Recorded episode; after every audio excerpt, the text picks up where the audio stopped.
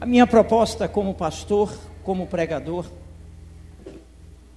nunca foi trazer mensagem que agradasse a Senhor ninguém, mas que fizesse todo mundo entender a palavra de Deus.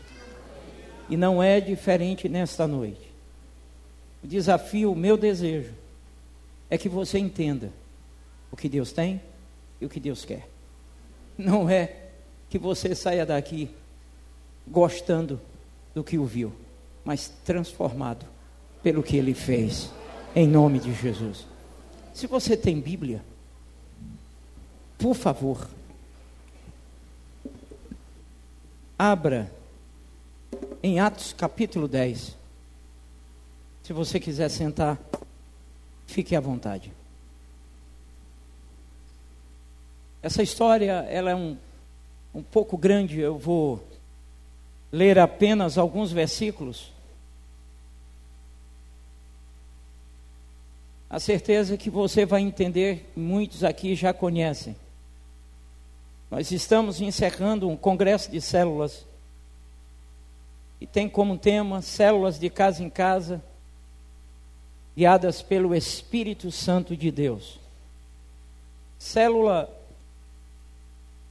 é nada mais, nada menos que pessoas que se reúnem nas casas, nas garagens, escritórios, restaurantes, debaixo de árvore, para falar de Deus, para conversar com Deus, para orar, para ter interação, comunhão, principalmente entre as pessoas dentro desta comunidade. Qualquer pessoa pode participar de célula. Atos capítulo 10. Nós vamos fazer a primeira leitura do mesmo capítulo, tudo dentro do mesmo capítulo, do versículo 1 ao versículo 6.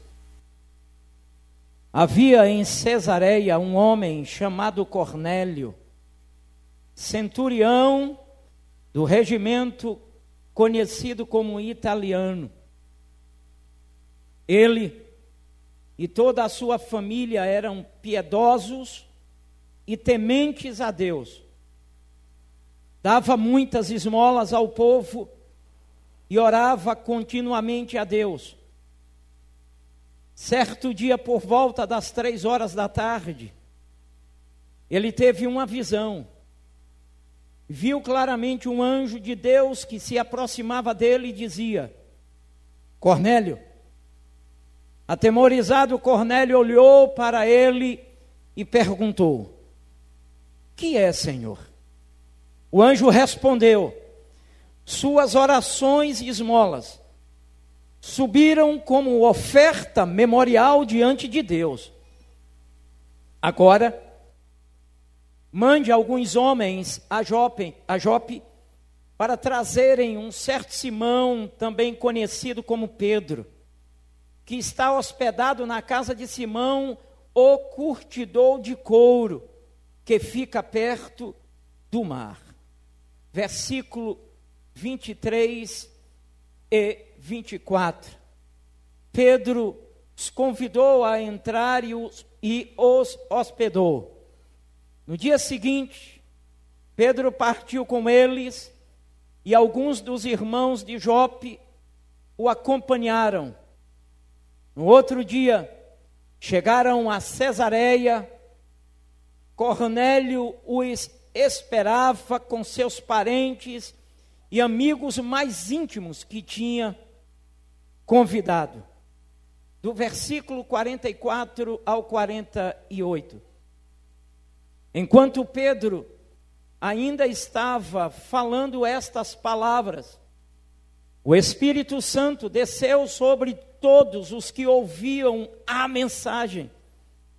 Os judeus convertidos que vieram com Pedro ficaram admirados de que o dom do Espírito Santo fosse derramado até sobre os gentios, pois os ouviam falando em línguas e exaltando a Deus. A seguir, Pedro disse: Pode alguém negar a água impedindo que estes sejam batizados? Eles receberam o Espírito Santo como nós. Então ordenou que fossem batizados em nome de Jesus Cristo. Depois pediram a Pedro que ficasse com eles alguns dias. Sem forçação de barra, até parece uma reunião de célula. Esse moço chamado Cornélio tem uma história com questões intrigantes. Esse moço chamado Cornélio nos leva a refletir sobre alguns pontos que eu chamo de pontos de inquietações. O texto diz que Cornélio é um centurião, aquele que cuida de um grupo de cem soldados romanos. Cornélio, ele era gentil, mas ele também era gente, carente de Deus. Era um indivíduo piedoso, que tinha a sua alma, que tinha o seu coração inclinado para Deus. Embora gentil, não era uma questão tão simples para os judeus naquela época como é para nós. Até me parece que para os judeus era patenteado a figura do Espírito Santo, a presença de Deus sobre a raça judia. Mas não era bem assim. Eles estavam enganados, porque Jesus, ele veio para todos. A situação era tão complicada na mente daqueles judeus que no capítulo 11, se você fizer uma leitura lá na sua casa, você vai observar Pedro na igreja dando explicações, porque foi para a casa de um gentio. E Pedro começa a contar para a igreja o que lhe acontecera, porque simultaneamente, enquanto o anjo aparecia na casa de Cornélio para lhe dar todas as orienta orientações de como deveria acontecer daqui para frente, também estava o Espírito de Deus trabalhando a mente e o coração de Pedro, porque Jesus, ele veio para todos. Essa é a primeira inquietação. Ninguém pode segurar o Espírito Santo. Não é patente de igreja evangélica. Não é patente de Senhor ninguém. Ele sopra aonde quer e ele vai. Aonde ninguém pode ir. E ele faz o que ninguém pode fazer. Me chama a atenção,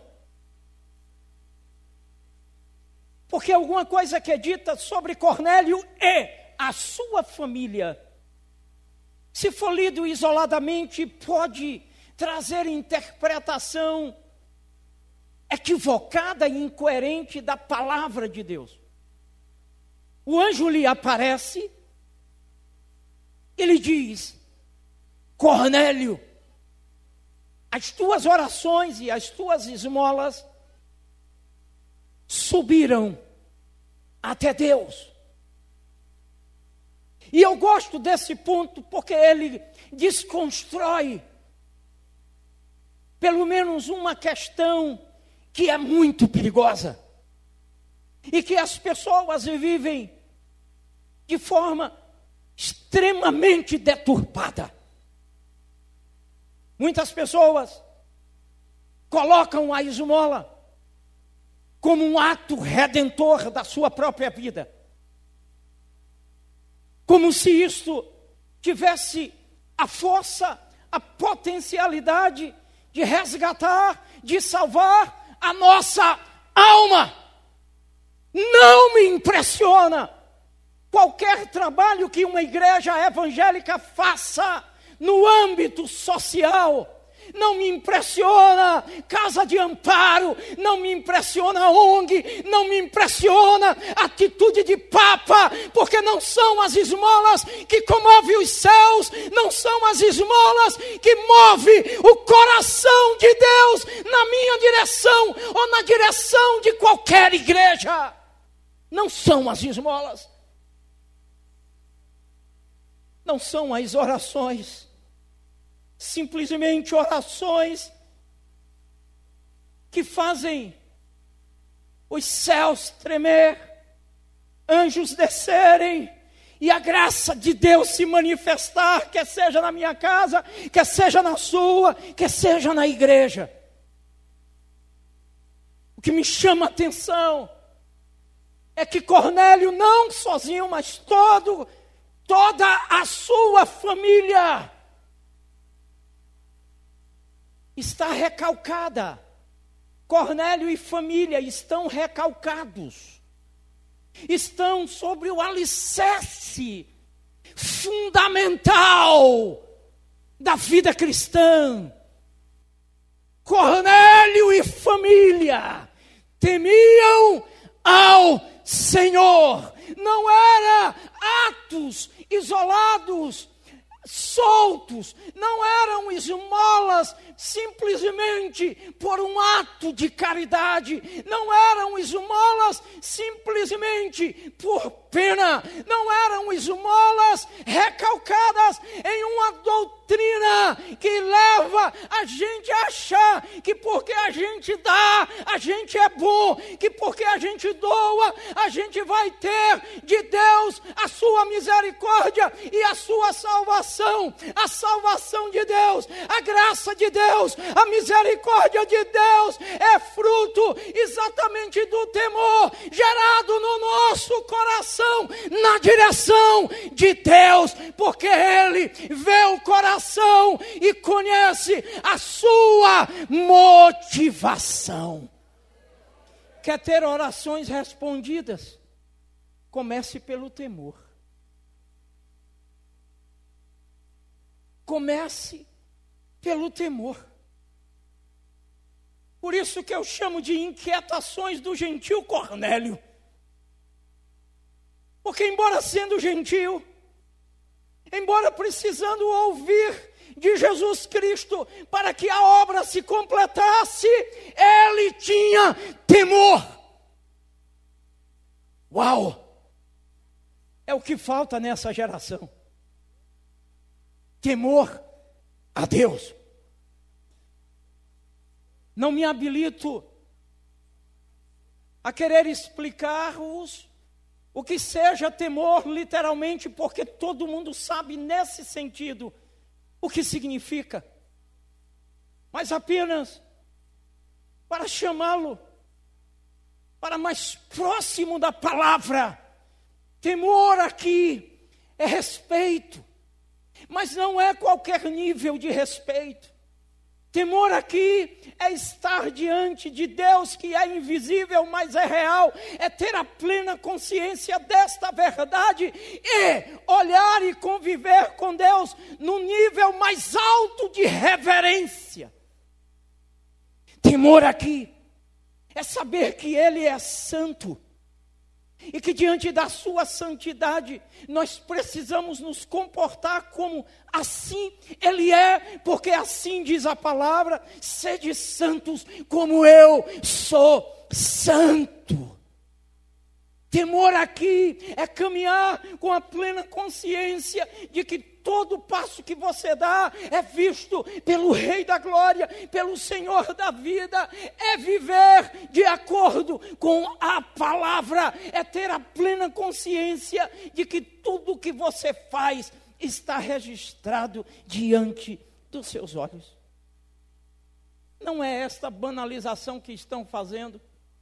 E desculpe a expressão, não é essa escolhambação que estão fazendo em nome de Deus, porque as pessoas chegam nas igrejas, as pessoas entram em casa e vivem de qualquer jeito. Nenhum lugar é mais sagrado do que a sua mesa. Nenhum lugar é mais sagrado, ou deveria ser mais sagrado do que a sua sala. Nenhum lugar deveria ser mais sagrado do que a sua casa, do que o ambiente em que você vive. Nenhum lugar deveria experimentar o melhor de você do que a sua casa. Nenhum povo, nenhuma pessoa, nenhuma comunidade, ninguém na face da terra deveria viver o melhor de você do que as pessoas que vivem com você na sua casa. Isto é temor a Deus. É interessante que quem teme a Deus, a Ele obediente é. O temor gera obediência. Eu tenho dois filhos e a minha relação, eu tento estreitá-la, ampliá-la, maximizá-la dentro de um respeito, de um temor de filho para pai que não seja eu obrigado ou forçado a convencê-los de forma desesperada que o caminho que eles estão indo é errado. Eu espero sempre que através do meu discipulado com os meus filhos, eles entendam e por respeito e por temor à autoridade que Deus me constituiu como pai, eles sigam a orientação. Esta é a expectativa de Deus em relação a mim e a você. Cornélio, nesse sentido, ele dá um show. Segunda Crônicas, capítulo 19, versículo 9 para a escolha de juízes, o texto sagrado vai dar exatamente a direção. Deu-lhes as seguintes ordens: vocês devem servir com fidelidade e com coração íntegro, no temor do Senhor. Quando se escolhia um juiz, a ordem era temam ao Senhor. Provérbios capítulo 8, versículo 13, a palavra diz: temer o Senhor é odiar o mal. Você sabe qual é o grande problema? É que a relativa, relativização de todas as coisas tem colocado o mal no caldeirão do bem. O grande problema é que as pessoas estão perdendo a noção do que seja mal. Por incrível que pareça. Tem gente que vive crises terríveis com os seus olhos. Tem gente que, se pudesse, arrancava de fato os olhos. E quando chegam dentro das igrejas, elas não conseguem, nem mesmo dentro das igrejas, se libertarem, ter um tempo de sossego, porque para todo canto que olha é mulher nua, é mulher mal vestida, é mulher vestida escandalosamente, de forma vergonhosa, e homem também. A safadeza é geral.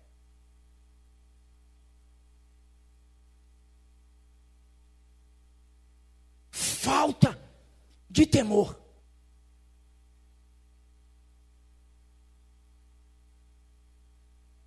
Elas pensam que vem para cá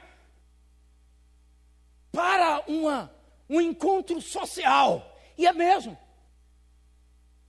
Tem gente que vem para cá, vê se acha um homem bonito e crente. Tem mulher que vem para cá, vê se acha um homem com Bíblia na mão. E tem homem que vem para cá porque tem um bocado de mulher bonita.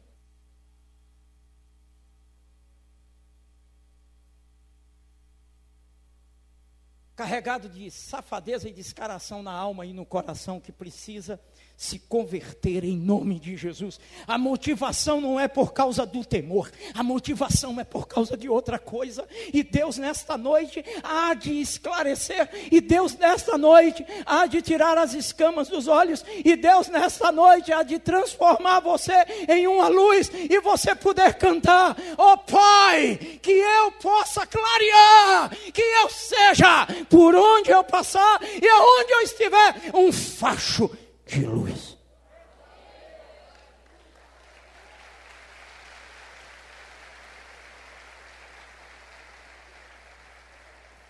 Salmos 34, versículo 7, a palavra do, do, Senhor vai dizer: O anjo do Senhor acampa ao redor dos que o temem. Se você teme ao Senhor, descansa, porque tem um anjo te guardando.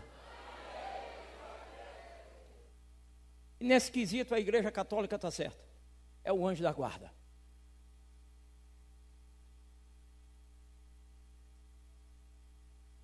Mas para quem? Mas para quem? Pois é, meu filho. Esse é o grande problema. É que tem pouca gente que teme. Salmo 103, versículo 17, a palavra do Senhor vai dizer: Mas o amor leal do Senhor, o seu amor eterno, está com os que temem. Quem está dizendo isso é a Bíblia, não sou eu. Confere na tua Bíblia, Provérbios 10, 27. O temor do Senhor prolonga a vida. Quer viver? Quer viver bem? Então tema ao Senhor. Não precisa buscar remédio para o rejuvenescimento. Tema ao Senhor e você viverá longos dias na terra. Provérbios 12, 13. Tema a Deus e obedeça os seus mandamentos.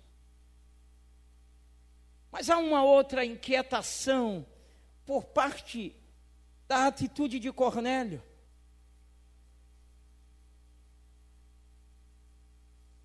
Eu acho que a maioria aqui, se tivesse a experiência de Cornélio, até hoje estava embriagada.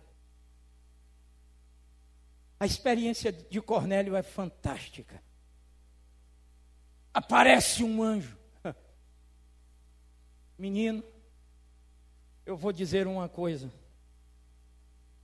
Quantas pessoas aqui não gostaria de ter essa experiência de ver um anjo? Hã? Quantas pessoas estão esperando um anjo aparecer para tomar uma decisão de fato em relação à sua fé na direção de Deus? Até parece que a presença de um anjo faz mudar alguma coisa. Nem sempre. Mas o anjo lhe aparece, fato é que a experiência é extraordinária. Mas o fato do anjo ter lhe aparecido não o embriaga. Cornélio não fica embriagado com aquela experiência. Cornélio não fica satisfeito com aquela experiência. Cornélio, ele não fica extasiado com aquele negócio, anos, anos vivendo daquela experiência. Cornélio, ele entende, Cornélio, ele absorve, porque acima de tudo há um temor. E quando o anjo lhe diz o que deve fazer, Cornélio prontamente ele faz, chama dois soldados e manda ir à casa de Pedro como assim Deus ordenara. A aparição angelical não lhe deixa envenenado com algo sobrenatural como se fosse suficiente. Havia algo e que Cornélio precisava. Tinha alguma coisa que Cornélio ainda necessitava. E aqui nós vamos também desconstruir aquela ideia de porque ética e moralmente eu sou uma pessoa maravilhosa, então eu sou de Deus. Isto não é verdade. Isto é função de todo cidadão ser ético e moralmente correto. Piedoso e bondoso. Lhe faltava algo. Embora fosse piedoso, esmolas e orações chegaram até Deus. Embora fosse temente, a mente de Cornélio precisava chegar ao pleno conhecimento de que Jesus Cristo havia morrido pelos seus pecados, até que ele conhecesse, o recebesse para ter entrada na vida eterna. Por isto que ele é interpelado pelo anjo. Por isto que Cornélio é visitado pelos céus. E todas as vezes que nós vamos para a casa de alguém levar a palavra de Deus, os céus visita e não percebemos. Todas as vezes que um Pedro se levanta para realizar uma célula, para pregar e ensinar a palavra de Deus, para levar uma palavra de conforto, os céus se movem. Porque a ideia de Deus não é sem propósito, e o propósito de Deus não é sem amor, e o amor de Deus tem um endereço: é a sua casa, é a sua família, é você.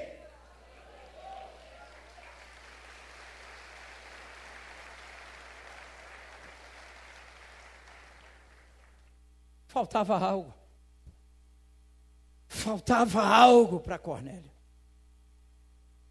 O pior é que a gente vive como gentil dentro da igreja. O pior é que a gente continua vivendo como Cornélio. Até antes do encontro com Pedro, que lhe prega a palavra.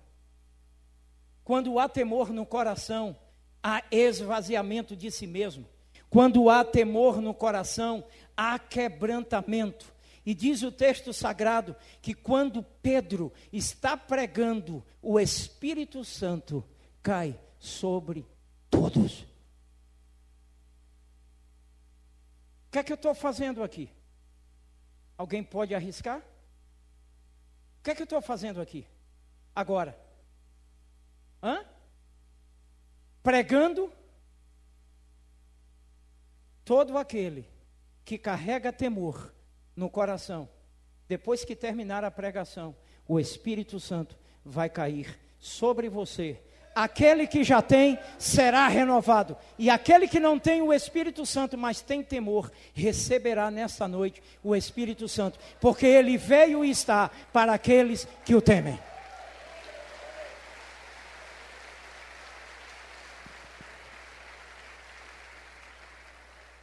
Prestou atenção no texto? Cornélio e toda a família era piedoso e temente a Deus. O anjo lhe aparece. Olha outra inquietação. Olha que coisa tremenda de célula. Olha que, olha que família organizada. Olha que família abençoada. Família abençoada. Olha a atitude desse pai, olha a atitude desse marido, olha a atitude desse tio, olha a atitude desse amigo. Deveria ser natural a gente a gente falar de célula e as pessoas que já conhecem Deus terem uma vontade louca de, de, dirigir célula, estar em célula, deveria ser uma coisa natural, porque a gente não vai fofocar sobre pastor, porque até porque o pastor dessa igreja ele é maravilhoso, ele é quase perfeito, não tem nada para falar mal dele, é só para falar bem. Não tem o que falar de pastor, a gente tem que falar de Jesus propósito de célula é para falar de Jesus. Pedro, quando entra na casa de Cornélio, Pedro não vai falar sobre judaísmo, Pedro não vai falar sobre religião, Pedro vai falar sobre Jesus.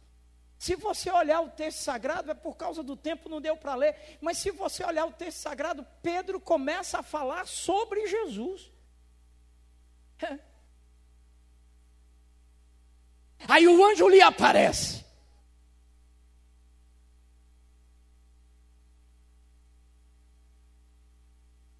Mas foi embora. Anjo vai e vem. O Espírito Santo vai e fica.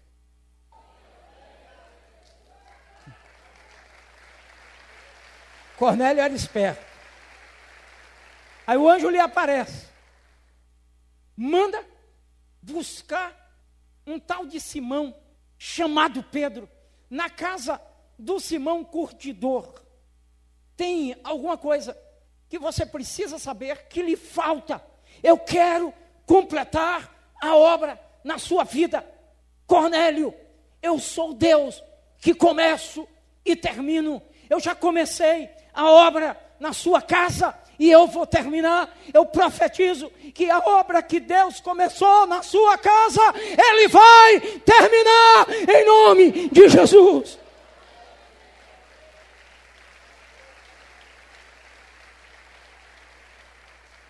Sabe o que é que o Cornélio faz? Imediatamente manda ir para a casa de Pedro. Deus é lindo, Deus é tremendo, Deus é poderoso, Deus é glorioso. Enquanto as coisas estão acontecendo no coração, na casa de Cornélio, está o Espírito Santo trabalhando aquele cabeção. O Pedro era um cabeção, um homem puro. Ele teve que passar por três visões até que fosse convencido. Tem crente que é duro para ser convencido. Ô cabeção, se quebra logo. Vai precisar de quantos cultos para você entender que Deus tem um chamego contigo, tem uma missão para você, que Deus tem Cornélios para que você os visite, que Deus tem vidas para que você alcance. Ô cabeção, em nome de Jesus, sai do time de Pedro. Que homem puro. Pedro é igual a gente. Foi debater teologicamente com Deus. Ó oh Deus, o negócio é o seguinte: eu não toco em nada impuro. Aí Deus dá uma rajada de metralhadora de lá. Ô, oh, abestalhado, deixa eu te dizer uma coisa. Não diga que é impuro aquilo que eu santifiquei. Como é que é isso, Deus? Tem coisas que a gente só precisa obedecer, não dá para entender. E eu vou te dizer uma coisa: se for para entender tudo que Deus manda fazer, dá um nó no juízo e a gente, ó. É, o negócio, é por isso que é bom caminhar com Deus. O testemunho da pregadora de ontem.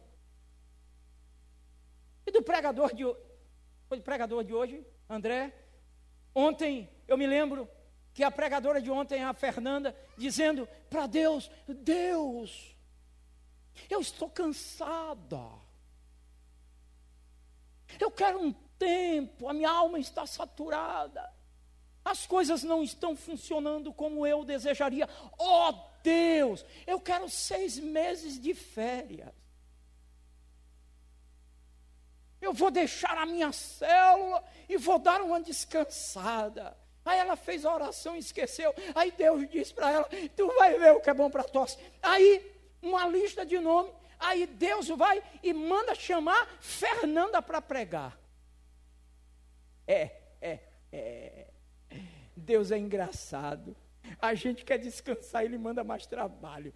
A gente quer fugir do desafio, ele joga a gente para mais desafios. Não tem como entender. Vai ficar louco. É melhor obedecer. Obedece, obedece, obedece. E tu verás a glória de Deus na tua casa.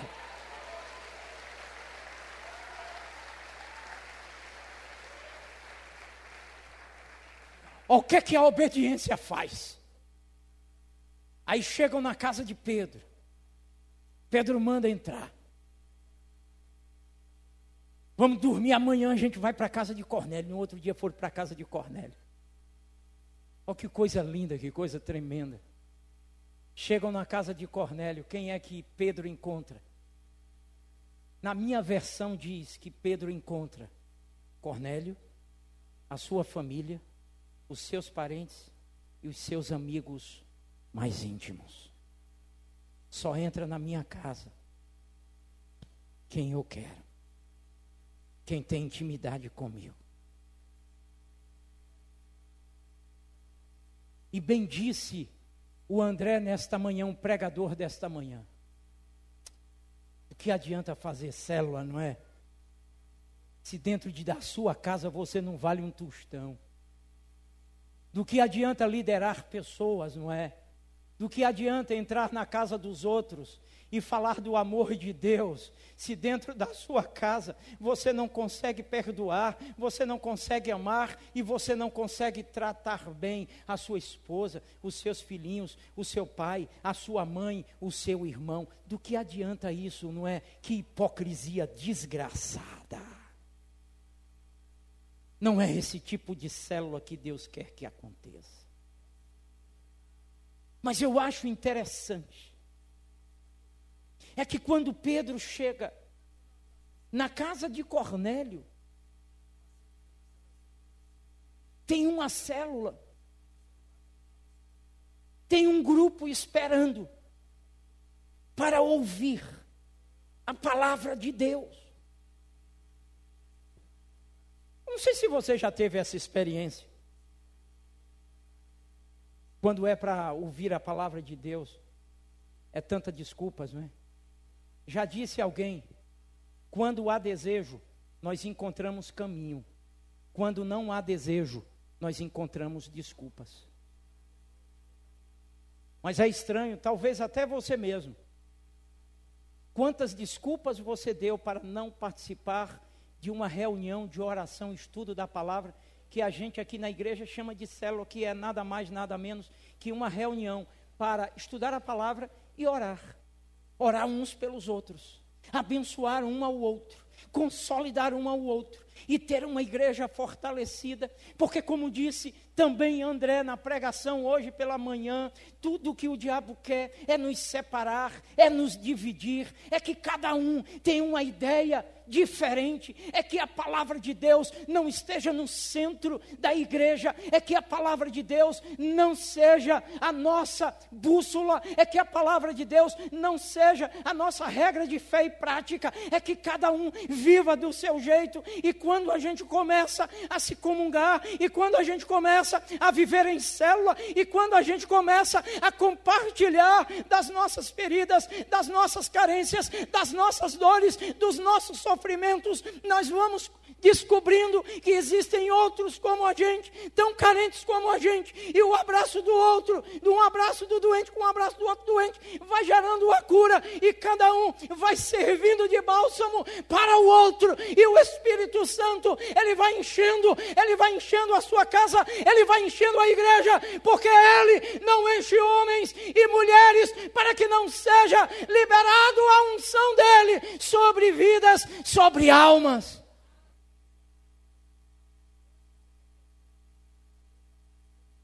Rapidamente. Foi a introdução. A pregação vai ser mais rápida do que a introdução. Lições do gentil Cornélio. Primeira lição.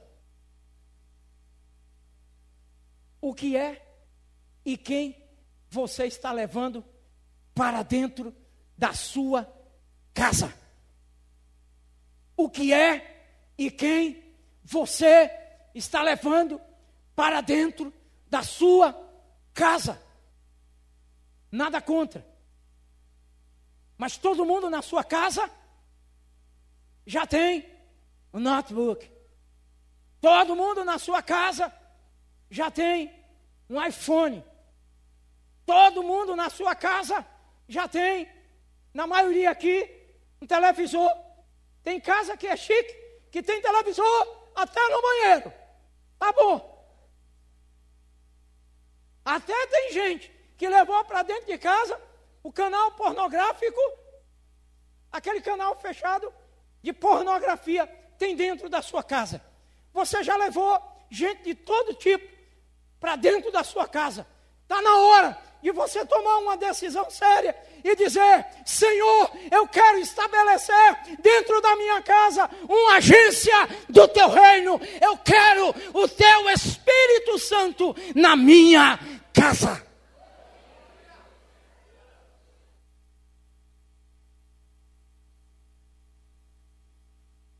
Isso é um privilégio, irmão. Você poder ter um dia, uma hora, durante a semana na sua casa, um momento com pessoas do seu conhecimento, recebendo da palavra, ouvindo da palavra, privilégio seu que também está recebendo e privilégio seu que está abençoando. A igreja só conhecerá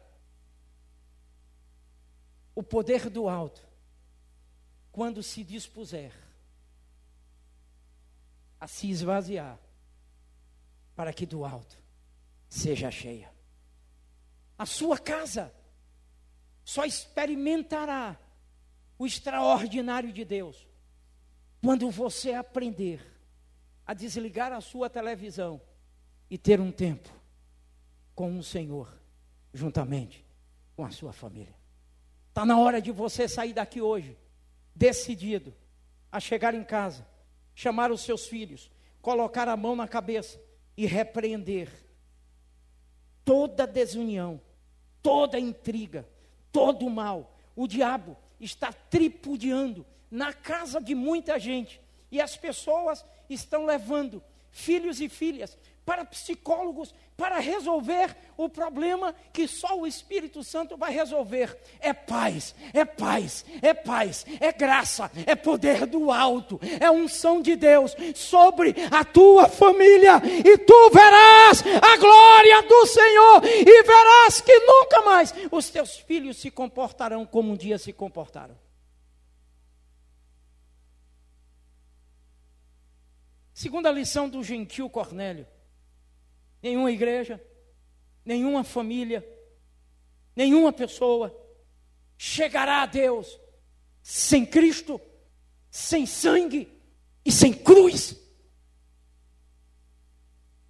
Quando Pedro vai para a casa de Cornélio, ele vai com uma missão, ele vai com uma função. O objetivo dele é apresentar Cristo. O objetivo dele é ministrar o sangue que nos purifica de todo pecado. O objetivo dele é apresentar a cruz. Tem gente que só quer a coroa, está na hora de tomar a cruz. Para chegar à coroa, tem que primeiro pegar a cruz. Ninguém chega à coroa sem que antes passe pela cruz. E vai chegar o dia que você vai receber a sua coroa. E não é coroa incorruptível, não. Não é coroa corruptível, não é coroa incorruptível. Preparada pelo Rei dos Reis. Quem teme ao Senhor crê. Quem crer glorifica. Quem crer dá um aplauso ao Senhor, porque tem certeza que a sua vida não é em vão.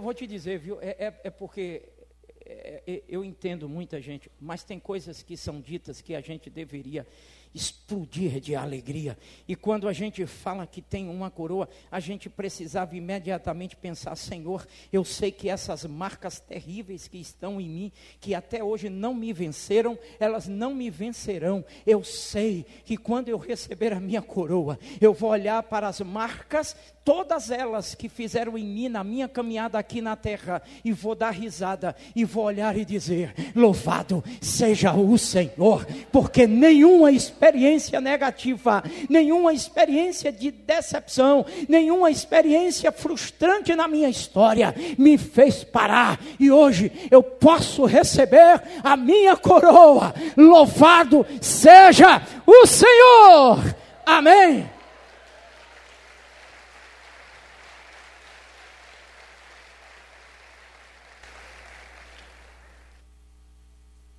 Que as nossas casas precisam não é mais de canais de televisão. Que a nossa casa precisa, o que os nossos filhos precisam, não é mais de Netflix. Eu estou entendido no negócio. Que a nossa casa precisa é de Deus. Fala sério, é ou não é? É ou não é? Você concorda comigo ou não? A presença de Deus nos faz mais humanos. Quanto mais perto de Deus, mais gente eu me torno. Quanto mais perto de Deus, mais amor eu sinto, mais amor eu tenho, mais amor eu libero. quanto mais perto de Deus, mais temperante eu fico, mais tolerante. Na medida que eu tenho intimidade maior com Deus e comunhão com Deus, o meu domínio próprio é extremamente elevado. Eu vou lá para cima no meu domínio próprio. Você chega em casa chateado por causa de algum problema no trabalho e a primeira coisa que a mulher diz: Filho, me dá dinheiro aí que eu quero ir para o salão fazer a chapinha. Isso já foi motivo de brigas para muitos casais. Que negócio de chapinha, todo dia é dinheiro, toda hora é dinheiro, eu não aguento mais. Lá, lá, lá, e quando a gente está mais próximo de Deus, a gente com alegria e amor bota a mão no bolso. De forma voluntária. E a gente vai brigando com Deus, mas Deus não faz isso comigo. O Senhor está me abestalhando. Não, meu filho, eu estou melhorando o teu nível de vida. Porque depois da chapinha vai ter o tchan tchan tchan, tchan tchan.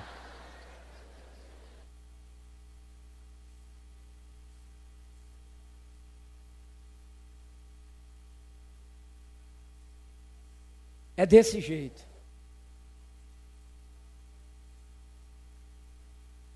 Oh, eu vou abrir um parêntese aqui. Esse negócio está tá sendo filmado aí, negão?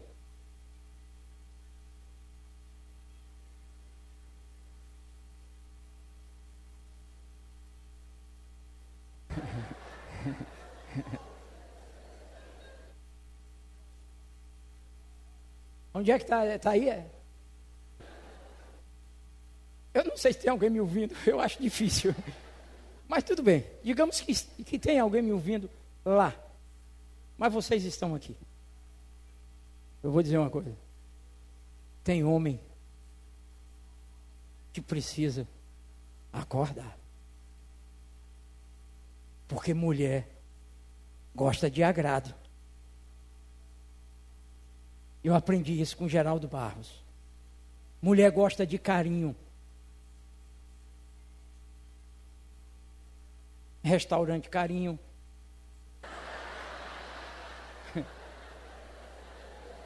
carro carinho. é.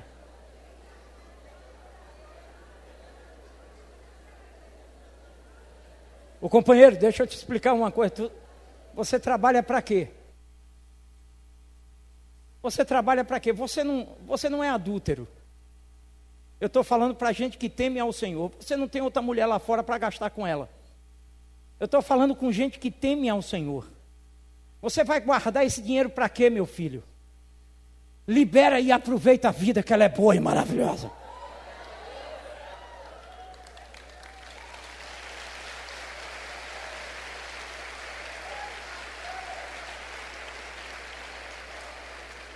Eu não vi um homem batendo palma.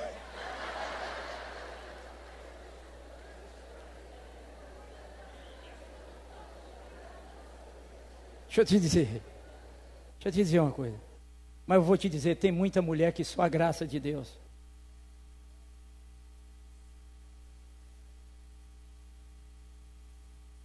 Eu vou te dizer, tem mulher que só a graça de Deus.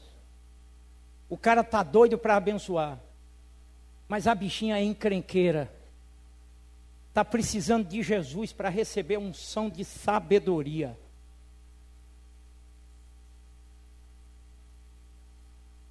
Tem mulher que o marido não tem prazer de investir nela,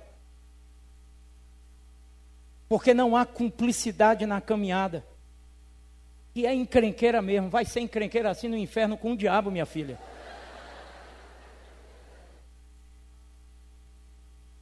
Fecha parêntese. Era para ter cortado essa parte, né, irmã? Está dado o recado. Lições do gentil Cornélio. O diabo sabe que se você se libertar, tudo em você se libertará também. O diabo sabe que no dia que você tomar posse da verdade que liberta, tudo em você será liberto. Eu estou falando de Pedro. Pedro estava preso em uma estrutura religiosa. Pedro estava preso no arcabouço de conteúdo judaico.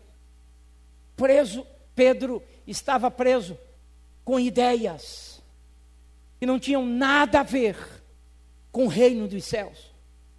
No momento que Pedro foi liberto, tudo que havia em Pedro se libertou também.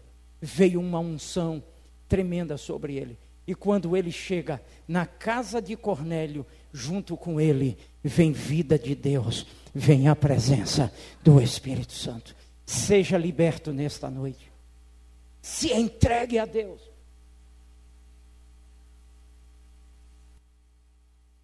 Saiba que você é um demolidor de prisões e movedor de montanhas. Foi para isso que Deus nos chamou. Demolidores de prisões. Não dá para viver o Evangelho dentro de igreja em quatro paredes. Nós somos remova, removedores de montanhas. Existem Cornélios aprisionados lá fora que precisam de uma palavra do trono de Deus, de uma palavra bíblica, carregada de amor. Tem muita gente obesa nesse lugar, tem muita gente que conhece demais e faz nada, tem muita gente que diz amar muito a Deus mas não obedece absolutamente nada daquilo que ele manda. Nós nunca teremos famílias curadas e igrejas relevantes sem o poder do alto. Eu gosto desse negócio porque Pedro, embora estivesse preso nesse ângulo, nesse sentido, mas já havia experimentado algo tremendo e é por isso que Pedro foi liberto nesta área na vida dele. E recebereis poder, porque virá do alto. O que eu e a minha casa precisa é de poder do alto. É do poder do alto.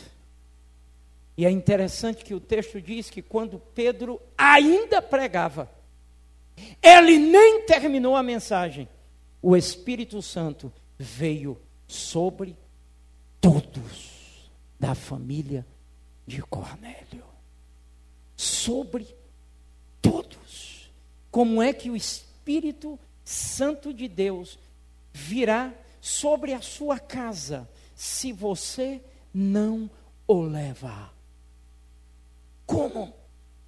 Como é que o Espírito Santo chegará sobre toda a tua família se você não abre a sua casa para receber o Espírito Santo? Como é que o Espírito Santo chegará sobre a sua família, sobre os seus parentes, sobre os seus amigos, se você não se dispõe a obedecer? vencê-lo. Como? Porque Pedro, no seu dilema, é convencido e obedece. E quando ele obedece e chega na casa de Cornélio, o sobrenatural acontece. Está na hora da gente voltar para casa determinando o sobrenatural sobre a minha casa, o sobrenatural no meio da minha família, o fenomenal no meio da minha família. Eu quero mais do que anjo, eu quero mais do que grito, eu quero mais do que choro, eu quero a presença do Espírito Santo, eu quero o batismo do Espírito Santo, eu quero o enchimento do Espírito Santo. Não é só sobre mim, é sobre a minha casa, é sobre toda a minha família. O anjo chegou e disse para Cornélio: Cornélio, manda ir lá na casa de Simão e deu o endereço. Deixa eu te dizer uma coisa. O teu endereço está na lista dos céus. E já tem uma ordem direcionada para a tua casa. Você quer?